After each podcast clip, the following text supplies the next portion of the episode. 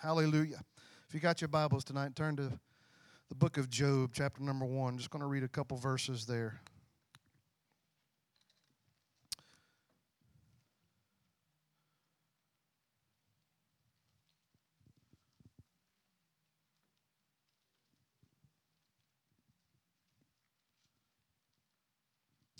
Amen. Job chapter number one. I'm going to read verse numbers, verses number 20 and 21. Job 1, 20 and 21.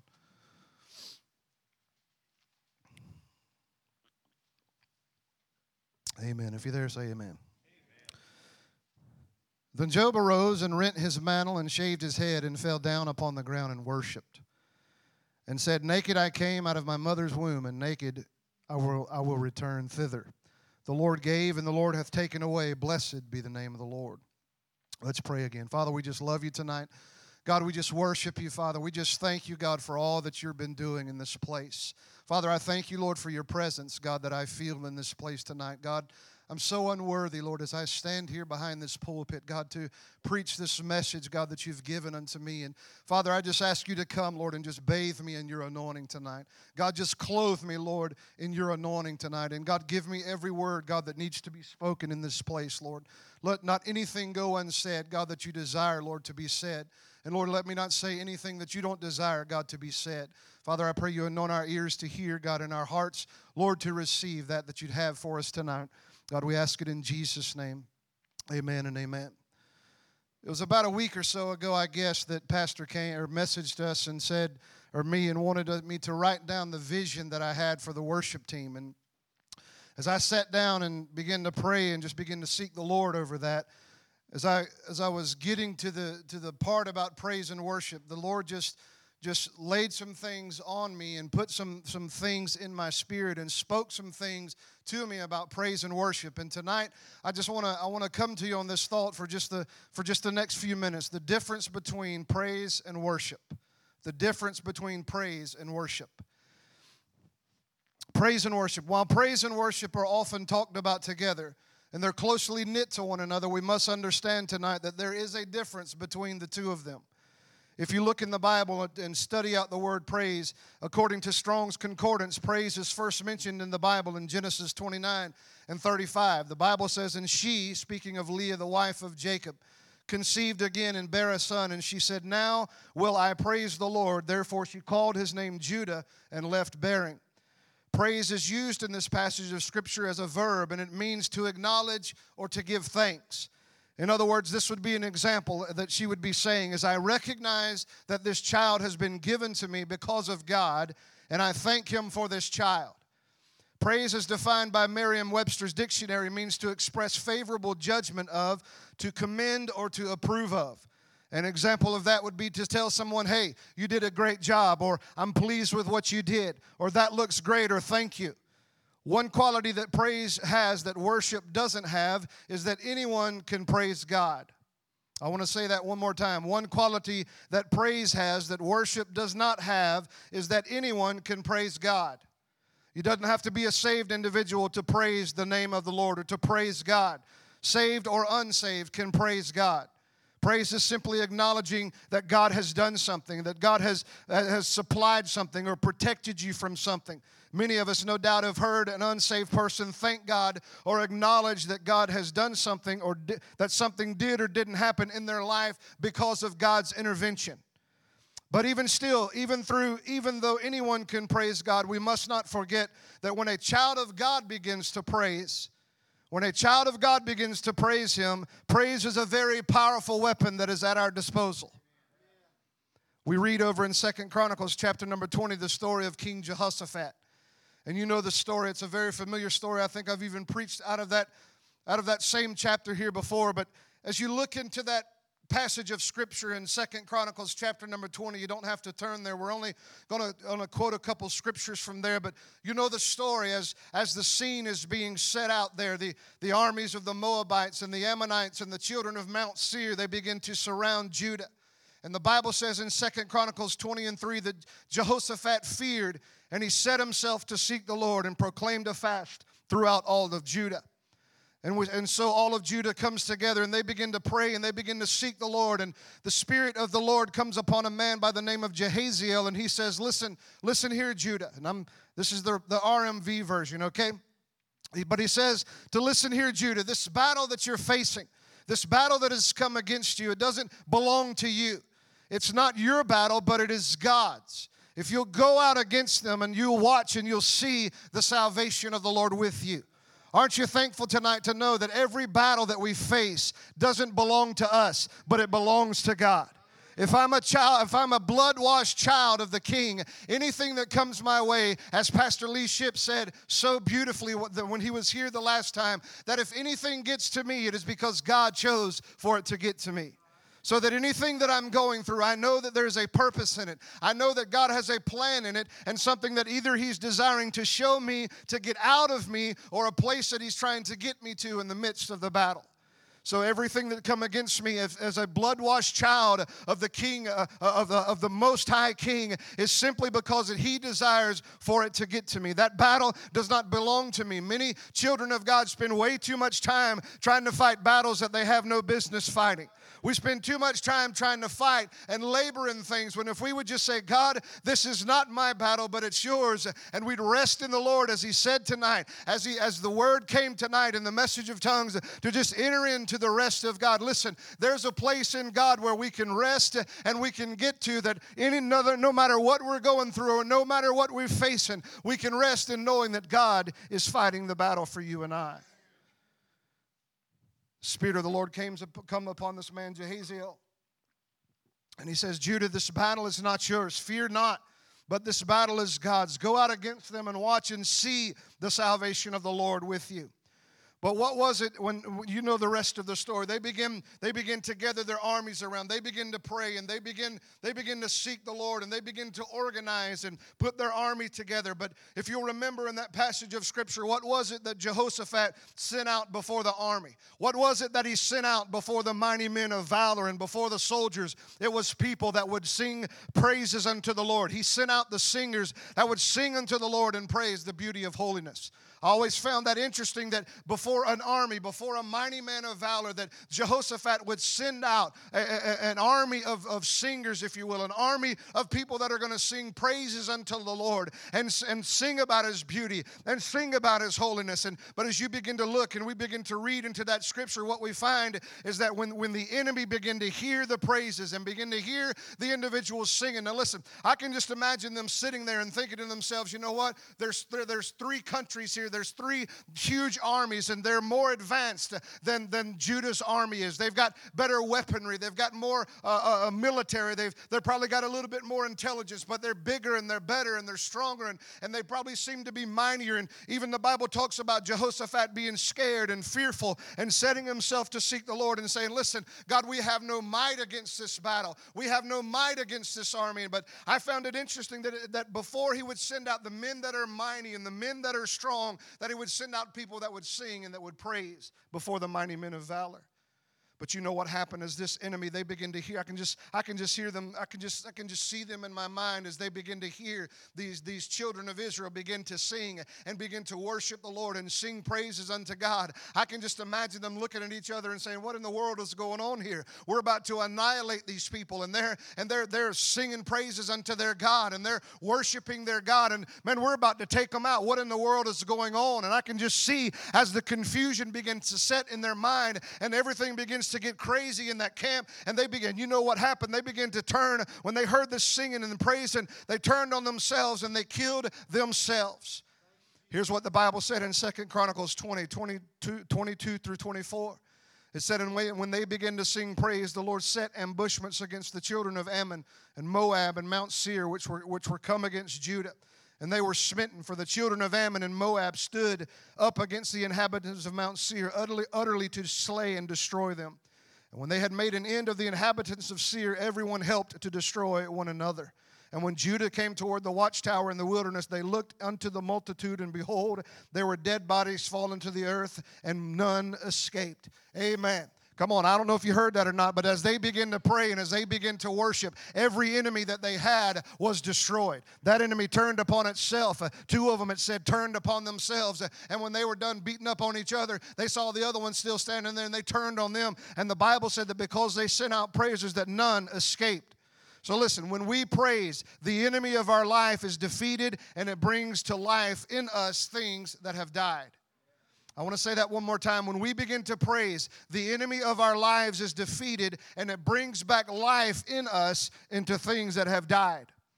Jentezen Franklin said this in his book, The Spirit of the Python. He said, The enemy hopes to choke out the praise in your life. But praise breaks the grip of the enemy and changes the atmosphere. It invites the uh, presence of God into your circumstances. Is that not what happened in the story that we read in Second Chronicles? The enemy wanted to choke out their praise and wanted to annihilate everything about them. But as they begin to praise and as they begin to worship the Lord, it broke the grip of the enemy in their life. And that enemy began to turn on himself and began to beat himself up. And they began to annihilate each other until all were destroyed. I know you don't know this lady, but Carla, hum- Carla Humphreys is her name from Arkansas. She said this about praise on her Facebook page the other day. Your praise, she's talking about my praise and your praise, declares life. As, as breath declares life in the carnal, praise declares life in the spirit.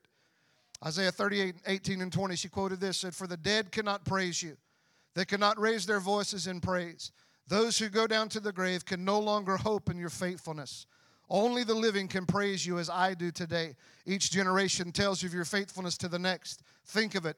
The Lord is ready to heal me. I will sing his praises with his instruments every day of my life in the temple of the Lord. She went on to say that if an individual has a recurring silent stroke, it can cause significant and permanent damage. It can lead to cognitive decline and dementia with a severe impact on memory. Silent strokes can eventually affect movement and speech as the parts of the brain responsible for those functions begin to die. The same goes for a person in the church. If they begin to become silent and do not praise, it causes damage. It leads to their decline of growth in the spirit and can cause them to permanently leave their relationship with Jesus. It even impacts their memory on anything God has ever done for them. Those moments of silence and the moments that, said, that the said believer fails to praise God, they will spiritually become immobile and they will begin to die. How many know that praise is a powerful weapon? I said, praise is a powerful weapon. Praise brings life into me. Praise reminds me of the things that God has done in my life. There was a time in David's life where he had nothing in the present, nothing in the present that was going on in his life. He was running from his life, from his family, from Saul, nothing in it, living from cave to cave, about a vagabond, if you will, and he had nothing in the present to remind himself to worship God for, to praise God for. And he said, he said, But I remember the things that you've done for me. I remember the former things that you've done for me. And he brought those things back up and began to praise the Lord over those things. He praised the Lord uh, on those things. He began to recall those things in her mind. If we're not careful and we don't continue to praise and worship the Lord, eventually we will begin to forget the things that God has done for us and we'll have nothing in the present going on. God will not be presently doing anything in our lives as we find in the life of Job in a little bit, as David found himself in his life, nothing in the present going on, but he was able to say, Listen, Lord, I'm going to praise you anyway because I remember the things things that you've done for me in the past, and there will a praise arise from my lips. The psalmist said it this way in Psalms 43 and 5. He said, Why art thou cast down, O my soul? And why art there why art thou disquieted within me? Hope in God, for I shall yet praise him, who is the health of my countenance and my God. The Hebrew word for the word yet in that passage of scripture is the word awed. A W D is how it sounds. It's spelled O D. And this is what it means it means longer, again, still, more, henceforth, furthermore, yet the more, all life long. So, what the psalmist is praying is this what he's saying is this For I shall longer praise thee, for I shall again praise thee, for I shall still praise thee, for I shall more praise thee, for I shall henceforth pray thee, for I shall furthermore pray. Are you hearing what I'm saying? I shall furthermore praise thee, I shall yet the more praise thee, or I will praise you all life long. In other words, what that means is in the good times, I'm going to praise you, I'm going to praise you in the bad times. When the checkbook's in the red, I'm going to praise you. But when it's in the black, I'm going to praise you too. When I'm healthy, I'm going to praise you. When I'm sick in my body, I'm going to praise you. When the marriage is great and everything's going good, I'm going to praise you. When it's doing not so good, I'm still going to praise you. When the children are doing right, I'm going to praise you. But when my children are doing wrong and going astray, I'm still going to praise you.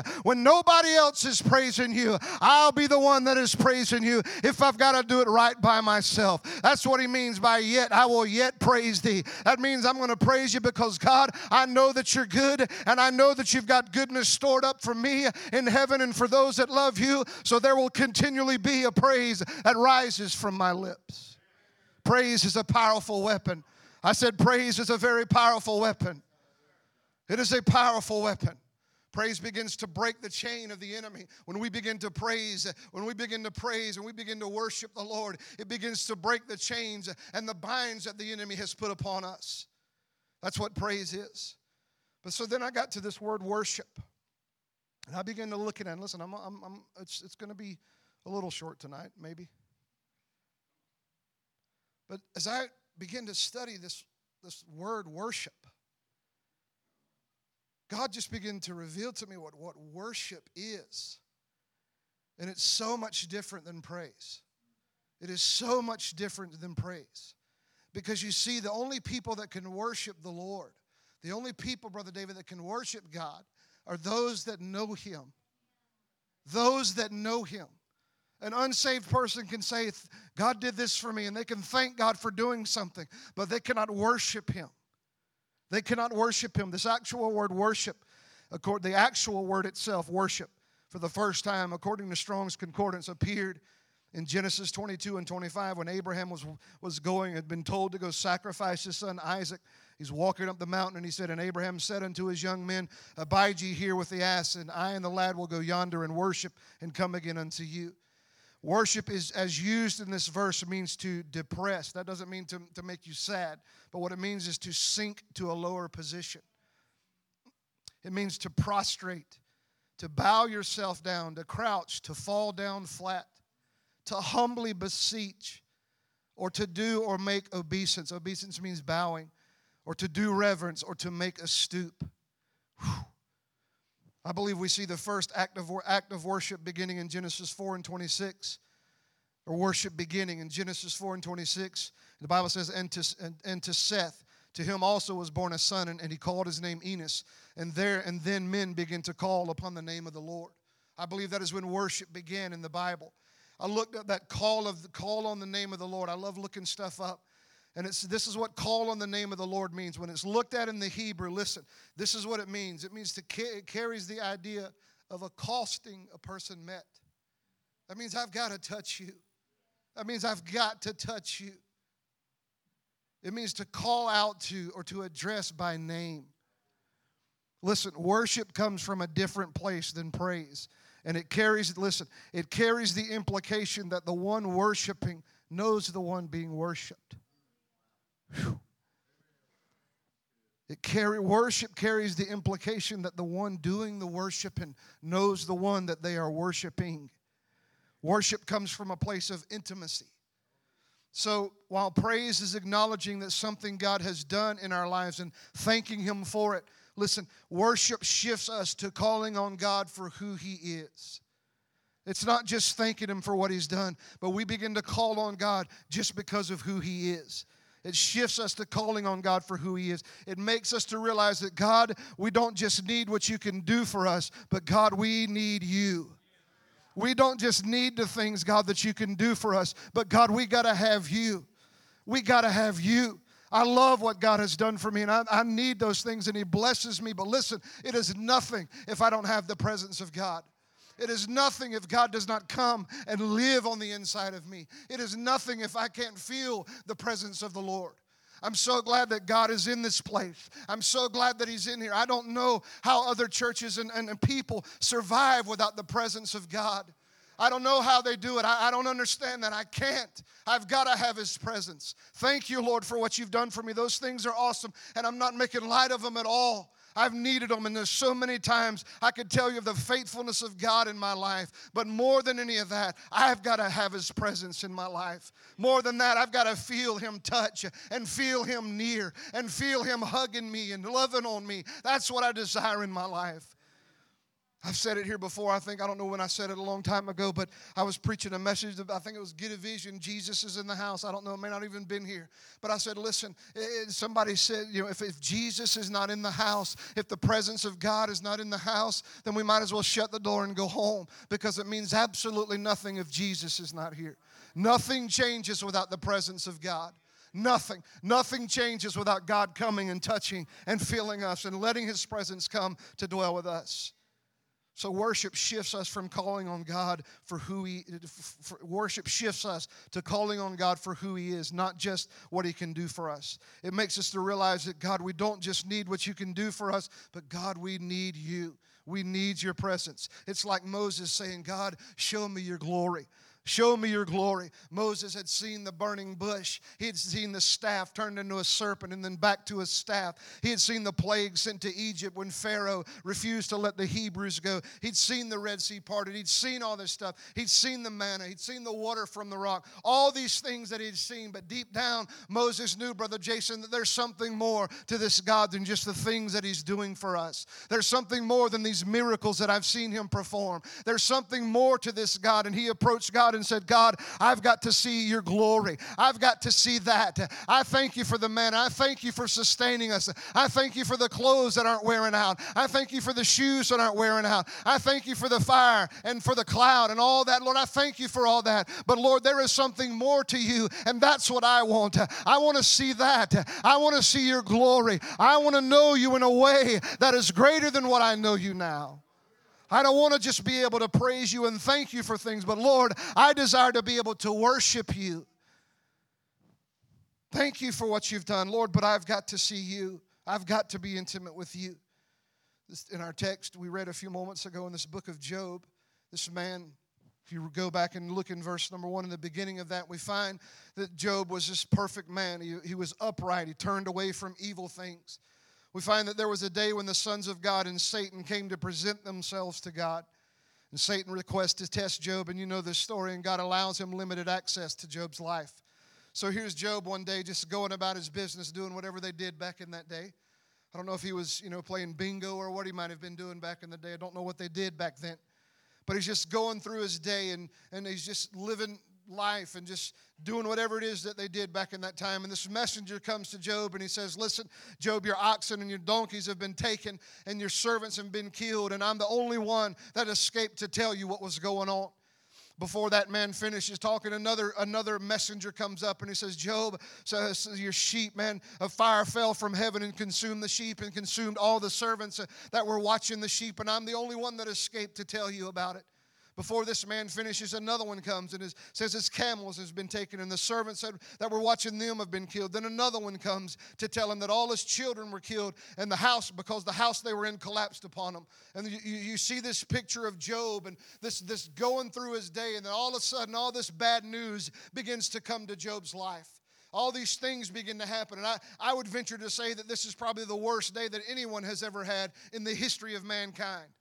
I would venture to say that. I believe, I believe that to be true. Amen. I've had some pretty bad days, but I've not had a day like this. I hope I don't have one. Amen.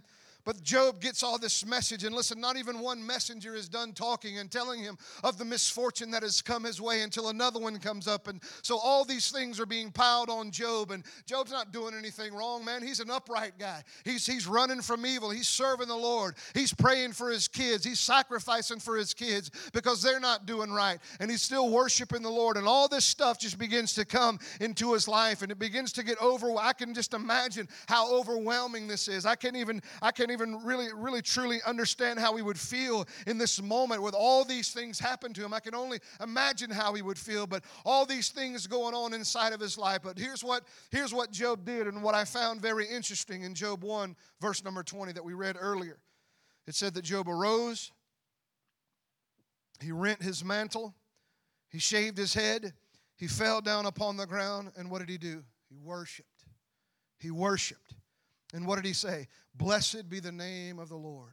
The Lord gives and the Lord takes away, but blessed be the name of the Lord. So, in the midst of the worst day of Job's life, in the greatest tragedy of, of Job's life, I mean, in one day, this man lost everything, but the Bible said on that day he worshiped.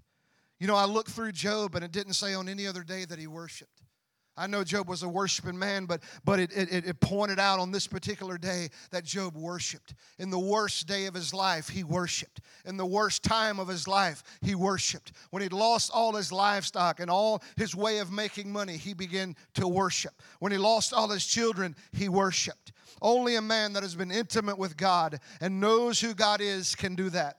I said, only a man, only a person, only an individual that has been intimate with God and has a revelation of who God is is going to be able in that moment to worship God when, when you're facing those things. Only, a, listen, a person that doesn't know God, they may can praise Him for things, uh, but when, when, when stuff comes and tragedy comes to that life and things begin to begin to get rough and things begin to get bad and it looks like all hell is against you, only, the, uh, the only individuals that are going to be able to say, God, I still worship you, is an individual that knows who this God is. It's an individual that has spent time with this, with this God and that has been intimate with this Lord is. Listen, Job had a revelation of who God was. That's why he was able to worship in this most tragic time of his life.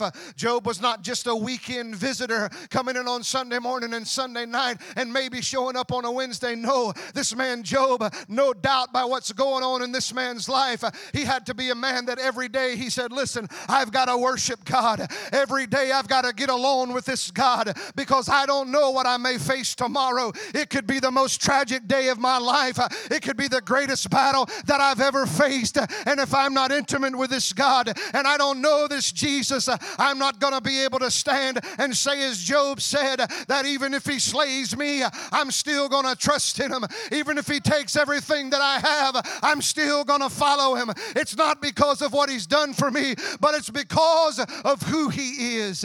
That's why we serve this God. We may not have nothing in the current to praise this God for, but worship doesn't come from that place. Worship again will stand and it'll say with Job in Job 13, 15, though he slay me, yet will I trust in him. I told you I wasn't going to be long, and I'm, prom- I'm, I'm coming through on that promise, Brother Rafe, if you want to come.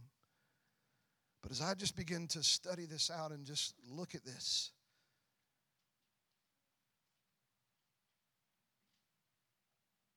you know, praise and worship, they're so, they're so still closely knit together. They're very closely knit together. And listen, I want to be a praiser of God. I do. I want to praise God. I want to thank Him for the things that He's done in my life, for the things that He's kept me from in my life. There was a time in my life, Brother Jason, and, and many of us could go through this backslidden, running from God. And my life could have been taken at any moment, or Jesus could have come back. And I'm telling you, I'd have busted hell wide open. I'd have busted hell wide open. I thank God and I praise God for His grace and His mercy upon my life. I thank Him that He kept me through all of that that he, that he saved me, that he pursued me. I thank him for that. And listen, that's why I want to be a worshiper of God. I want to be a worshiper of God. I want to be a worshiper of God. One that worships God is one that is intimate with the Lord. It means that I know this Jesus. It means that I know this Jesus. It means this. It means that every day when I'm going through my life that there is going to be nothing that is more important than getting alone with God. I'm reminded of the story of Mary and Martha. Y'all, y'all know the story. Martha's up busy preparing things. And listen, she's doing good things. She's preparing to feed Jesus. She's preparing for the people that are coming to the house to eat and to fellowship. She's doing good things. Mary's sitting at Jesus' feet, listening to him, listening to the word, listen as he preaches. She gets aggravated and goes and says, Jesus, are you going to do something about this? I'm up doing all this stuff. And she's just sitting there. And what did Jesus tell her? He said, Martha, you're cumbered about so many things. You're worried about so much stuff. When the only thing that is important is what Mary has chosen to sit here at my feet. That is what is the most important thing. That is what is the needful thing. And that shall not be taken away from her. It is needful for me to sit at the feet of Jesus.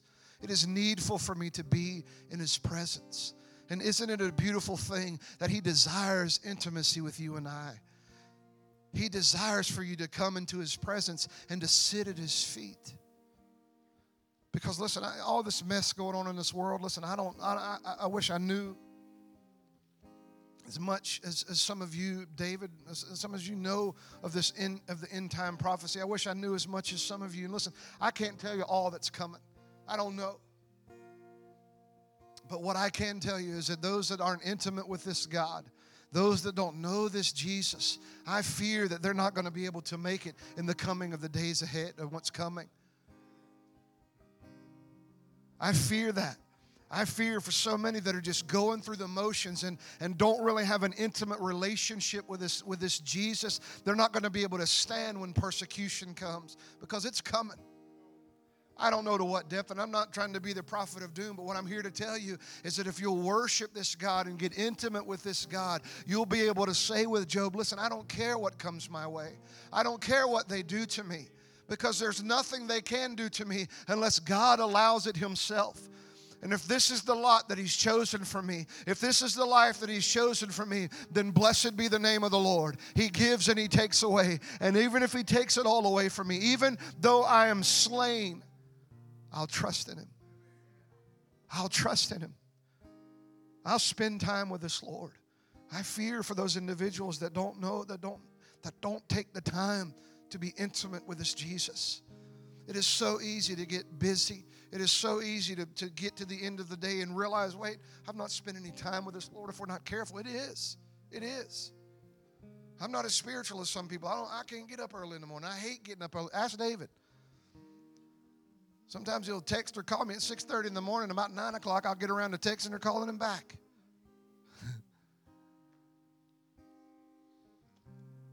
but I'm telling you that you need to make time to spend time with this Jesus because I believe that the, the, the, the, the things that are shifting inside of this church, I believe God don't just want to take us to the place where we're able to praise, but I believe He wants to take us to a place of worship that we have never yet experienced.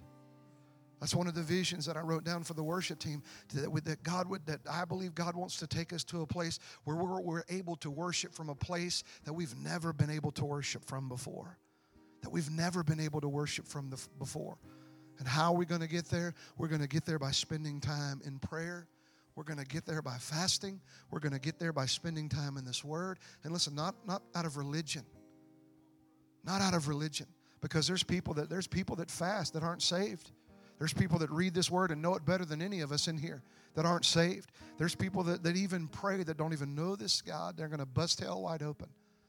But I'm talking about doing it because I want to be intimate with this God, because I want to know this God. I want to be able to say in my worst day, my worst time of my life, blessed be the name of the Lord. Stand with me, if you will, all over this building.